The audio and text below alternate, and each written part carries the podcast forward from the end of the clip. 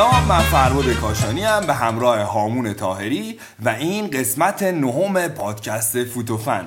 فوتوفن پادکستیه که هر دوشنبه میپردازه به مسائل فنی لیگ برتر فوتبال ایران. این برنامه چرا لیگ برتر شروع نمیشه؟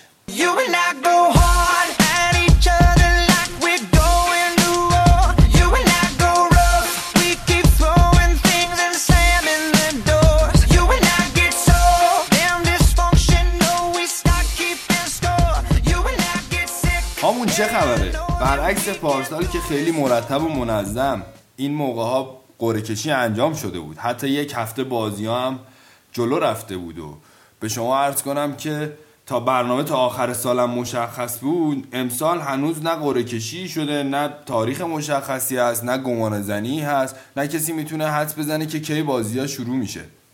سلام میکنم به طرفدارای فوتوفن.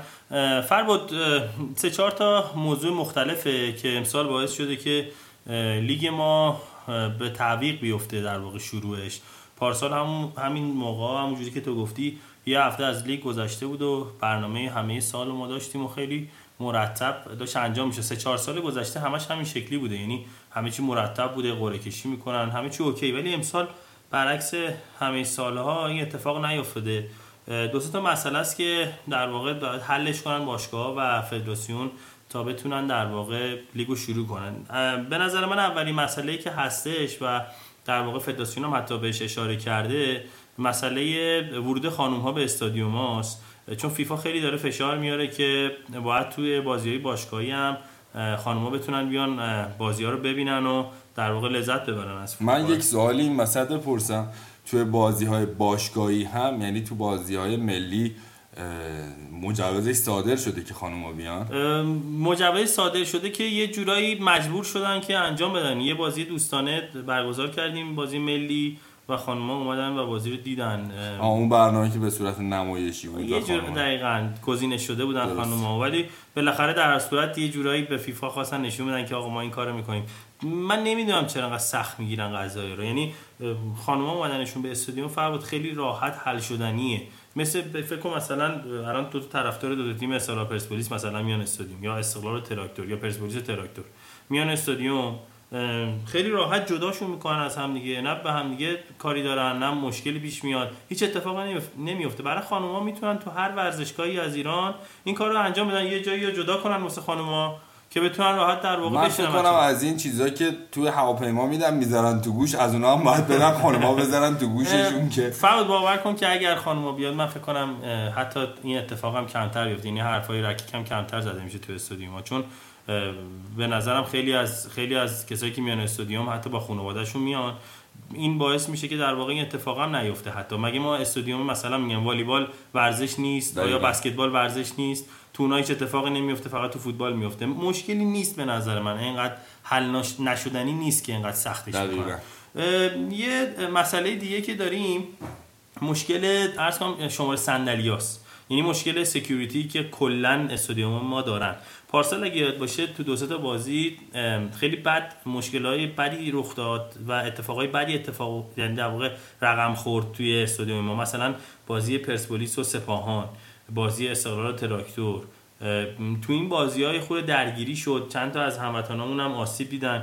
به نظر من فوتبال برای ما خیلی ارزشمنده، خیلی هم ما لذت می‌بریم ازش، ولی واقعا انقدر ارزش نداره که کسی بخواد به خاطرش در واقع مجروح بشه یا حتی فوت بشه. آره خدای نکرده جونشو از دست بده. واقعا انقدر ارزش نداره و انقدر هم سخت نیست کنترل کردنش. مردم ما انقدر آدمای بدی نیستن که نتونیم کنترلشون کنیم. تو اروپا، تو جایی که حتی خیلی خیلی طرفداراشون از ما واقعیتش خشن‌ترن و خیلی هم بدرفتاری‌های بیشتری داشتن قبلا تو طول تاریخ، مثل انگلیس‌ها، الان میان خیلی شیک و منطقی میشینن اون بغل، صداشون هم در نمیاد. همه اینا به نظر من رو از یه مدیریتیه و کنترل کردنیه. مگه اینا آدمای همه دنیا شبیه همن، اگه ولشون کنی اونا اونام همینجوری رفتار میکنن. یعنی یکی از یکی دیگه از مسائلی که ما لیگ برترمون داره دیر شروع میشه، این نداشتن شماره صندلی‌ها، شماره صندلی‌ها و سک... سکیوریتی توی ورزش، یعنی عرض امنیتی و مشکل داره وزی... ورزشگاهمون.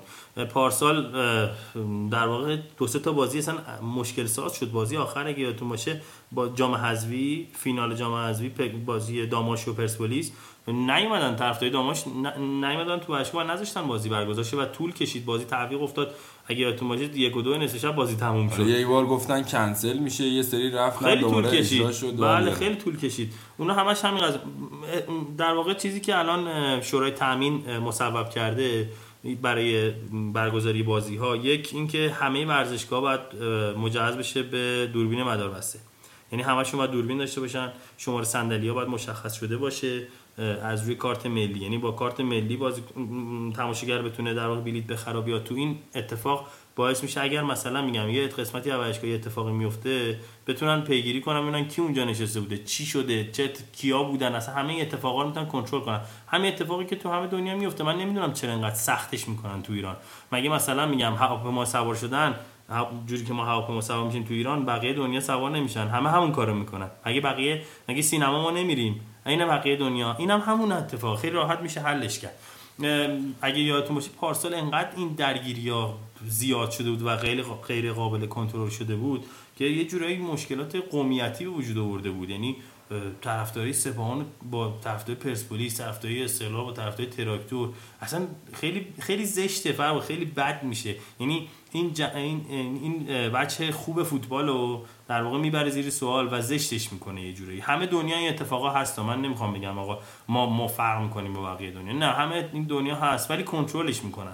میان دولت‌ها و فدراسیون‌ها میان کنترلش میکنن، نظم بهش میدن و طبق یه روالی در واقع انجام میشه بازی‌ها و مشکلی پیش نمیاد. حتی اگه بدونی فرباد توی مثلا خیلی باشگاه‌های اروپا، خیلی لیگ‌های اروپا میان در واقع برقراری امنیت ورزشگاهو میدن به خود باشگاه‌ها، یعنی خود باشگاه‌ها در واقع یه سری سکیوریتی دارن، پلیس هم توشون هستا، ولی بیشتر سکیوریتی آموزش دیده مرتب میان میشینن و در واقع نظم برقرار میکنن توی استادیوم‌ها، هیچ مشکلی هم پیش نمیاد. حتی اگرم بیاد فدراسیون فوتبال اون کشور، اون باشگاه مقصر میدونه و اون باشگاه ضرر میکنه. الان خیلی جالب میگن آره نیروی انتظامی نکرد، اینجوری شد، فلان شد، بعد هیچ کم دستش به ایجا بند نیست، نه باشگاه نه باشگاهی که ضرر دیده در واقع میتونه پیگیر کارش باشه، نه اون یکی باشگاه. یعنی یه خورده سختش کردن کارو، میتونن خیلی راحت‌تر بلیط فروشی رو بدن دست باشگاه‌ها. این اتفاق هم نمیفته متاسفانه تو فوتبال ما. امیدوارم که زودتر این مشکلات حل شه، مخصوصا مشکل ورود خانم‌ها به استادیوم و ما بتونیم زودتر بازی‌های لیگ رو دنبال کنیم و حتی برای شما توی برنامه پادکست تحلیل کنیم.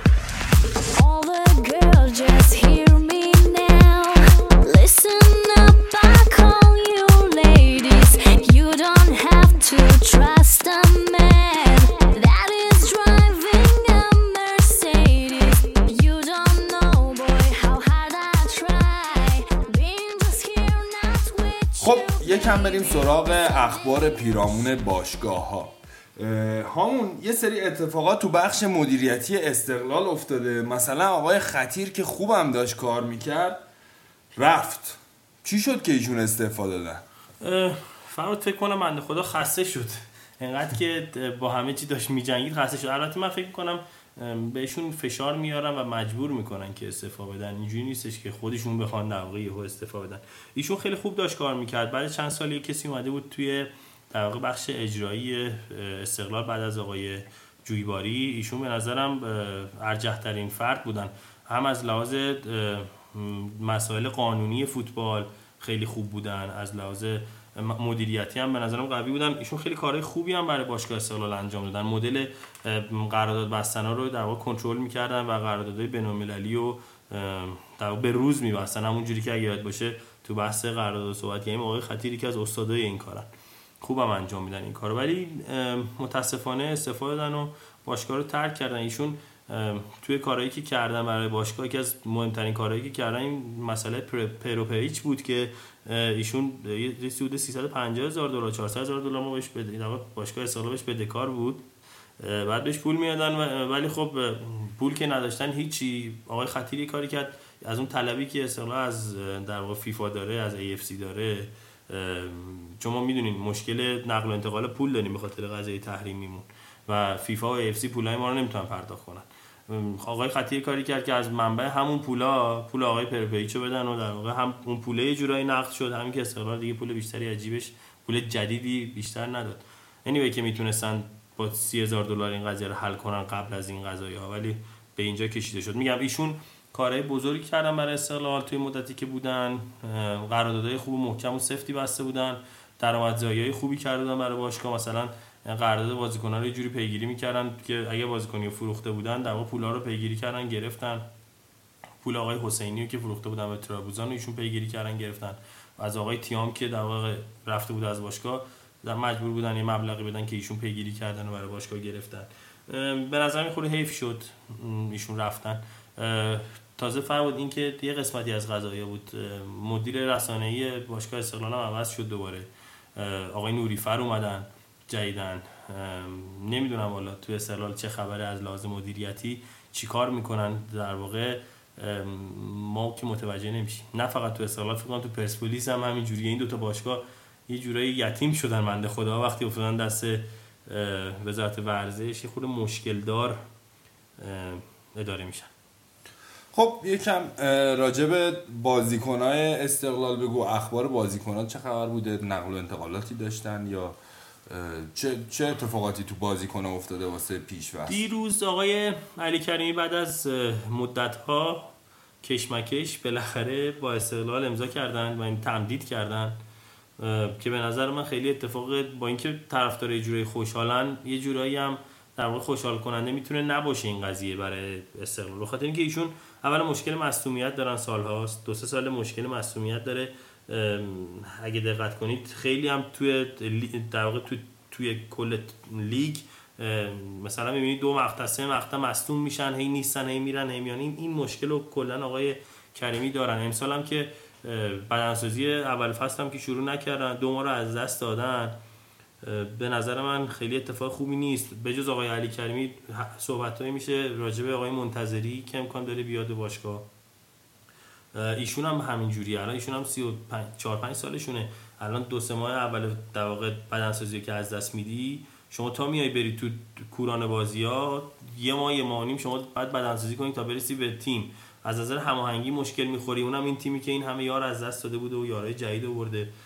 به نظر من اتفاق خوبی نیست. الان صحبت میکنن که چون آقای علی کریمی گرفتن شاید آقای رضا آذری که به نظر من یکی از استعدادهای برتر لیگ برتر ماست، شاید ایشون رو بخوان بزنن تو لیست مازاد، که به نظر من اگه این کارو کنن واقعا اشتباه و حماقت یه جوری. همون درست میگی، یه سری یه سری دیگه از بازیکن‌های خوبمون هم هستن که اونا هم تو سنشون خب یه ذره بالاتر از بقیه است، تو همین رنج سنی هستن، اینا هم اینا هم دارن دیر قرارداد امضا میکنن، یه وقتایی حتی بدون تست پزشکی دارن میرن سر تمرین. همین آقای کریمی که گفتی، آقای منتظری دقیقاً دقیقاً درست میگی. الان آقای کریمی برعکس بقیه بازیکن‌ها که آقای استراماچونی خیلی خیلی روش تاکید داشت که حتما باید تست پزشکی بدن و بعد بیان سر تمرین، آقای کریمی تست پزشکی ندادن، رفتن و دیروزم در واقع امروز صبح دیروز قرارداد بستن، امروز صبح هم رفتن سر تمرین. امیدواریم که در واقع جواب بگیرن. ما دوست نداریم که در واقع هیچ بازیکنی تو ایران موفق نباشه، چون موفقیت بازیکنامون توی لیگ برترمون باعث میشه لیگمون روش کنه و توی در واقع مجامع بین الملل هم برامون خوبه. الان اشکان دژاگه، آقای شجاعی، آقای منتظری، اینا همشون همین حالتو دارن.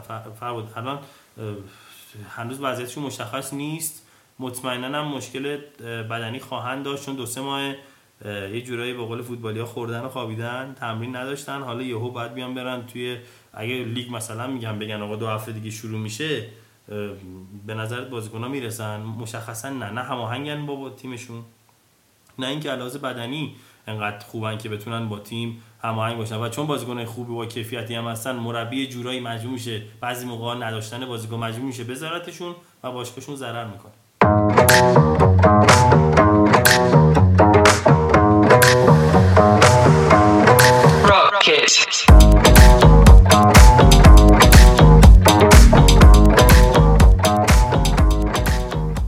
همون یک سری بازی‌های دوستانه انجام شد. جام شهدا برگزار شد که توی سایپا با شکست پرسپولیس و شاهین بوشهر قهرمان شد. من نمی‌دونم چه وضعشه، ما شدیم سوم.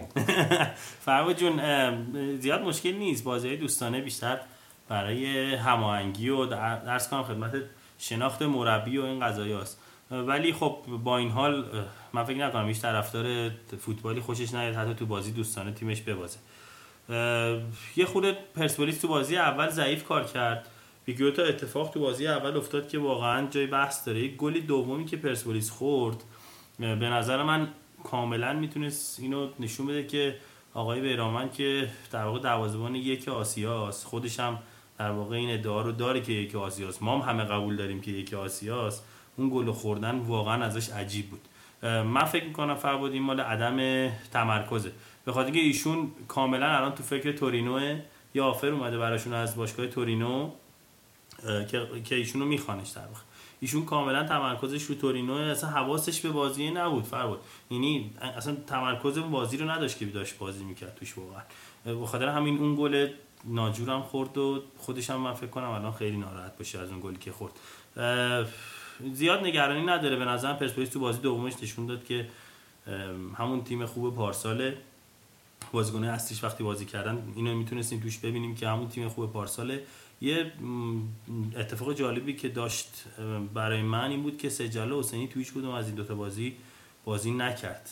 البته که دوتا دفاع وسط خوب داره پرسپولیس الان، آقای خلیزاده و عرض کنم این مدافع وسطی که گرفتن جدیده آقای کنانیزادگان رو دارن و این دوتا واقعا پوشش دادن یه جوری خط دفاع پرسپولیس. ولی به نظر من سجلا حسینی یه مهره خیلی خیلی مهمه برای پرسپولیس و نقش مهمی داره توی این تیم، باید به نظر من ازشون استفاده کنه. حالا باید ببینیم تو طول فصل کی فیکس بازی میکنه از این سه مدافع. عرض کنم آقای علیپور هم یه جورایی به درد آقای بیرانوند به نظر من دوچاره، ایشون هم تمرکز کافی نداره و دوست داره از باشگاه پرسپولیس بره، همش تو فکر روسیه است فکر میکنم. باید بچ... به نظرم بچه ها مشخص کنن در واقع رویه هاشون، اگر واقعا میخوان برن و آفر هست و شدنیه زودتر تصمیم بگیرن کارشون رو انجام بدن، چون اینجوری عدم تمرکز هم به خودشون ضربه میزنه هم به باشگاهشون. یه اتفاق دیگه هم که افتاد متاسفانه تو باشگاه پرسپولیس، آقای خلیزاده خورده مشکل داره با مدیریتشون با آقای عرب، اونم اینه که ایشون ناراحتن از نحوه قراردادی که بستن، چون خیلی زود آقای خلیزاده با اینکه به نظر من جزو دو تا بازیکن سه تا بازیکن تاپ پارسالشون بود، خیلی زود قرارداد بست که این اتفاق خوبیه، ولی ایشون الان اعتراض دارن که میگن آقا من الان رقم قراردادم جزو ده تا بازیکن اول تیم اونم نیست، یعنی نه تا بازیکن هم, هم بیشتر پول گرفتن که این برای یه بازیکن تاپ خب جالب نیست دیگه فرباد یه جورایی. بله ممنونم از اطلاعاتی که در اختیار ما قرار دادی. این بود قسمت نهم پادکست فوتوفن. این هفته راه‌های ارتباطیمون رو تو توضیحات پادکست در اختیار شما قرار میدیم تا شما بتونین ما رو از نظرات خودتون باخبر. منتظر برنامه بعدی ما باشید. این رو هم یادتون نره که مطالبی که در فوتوفن میشنوید رو در هیچ جای دیگه نمیشنوید.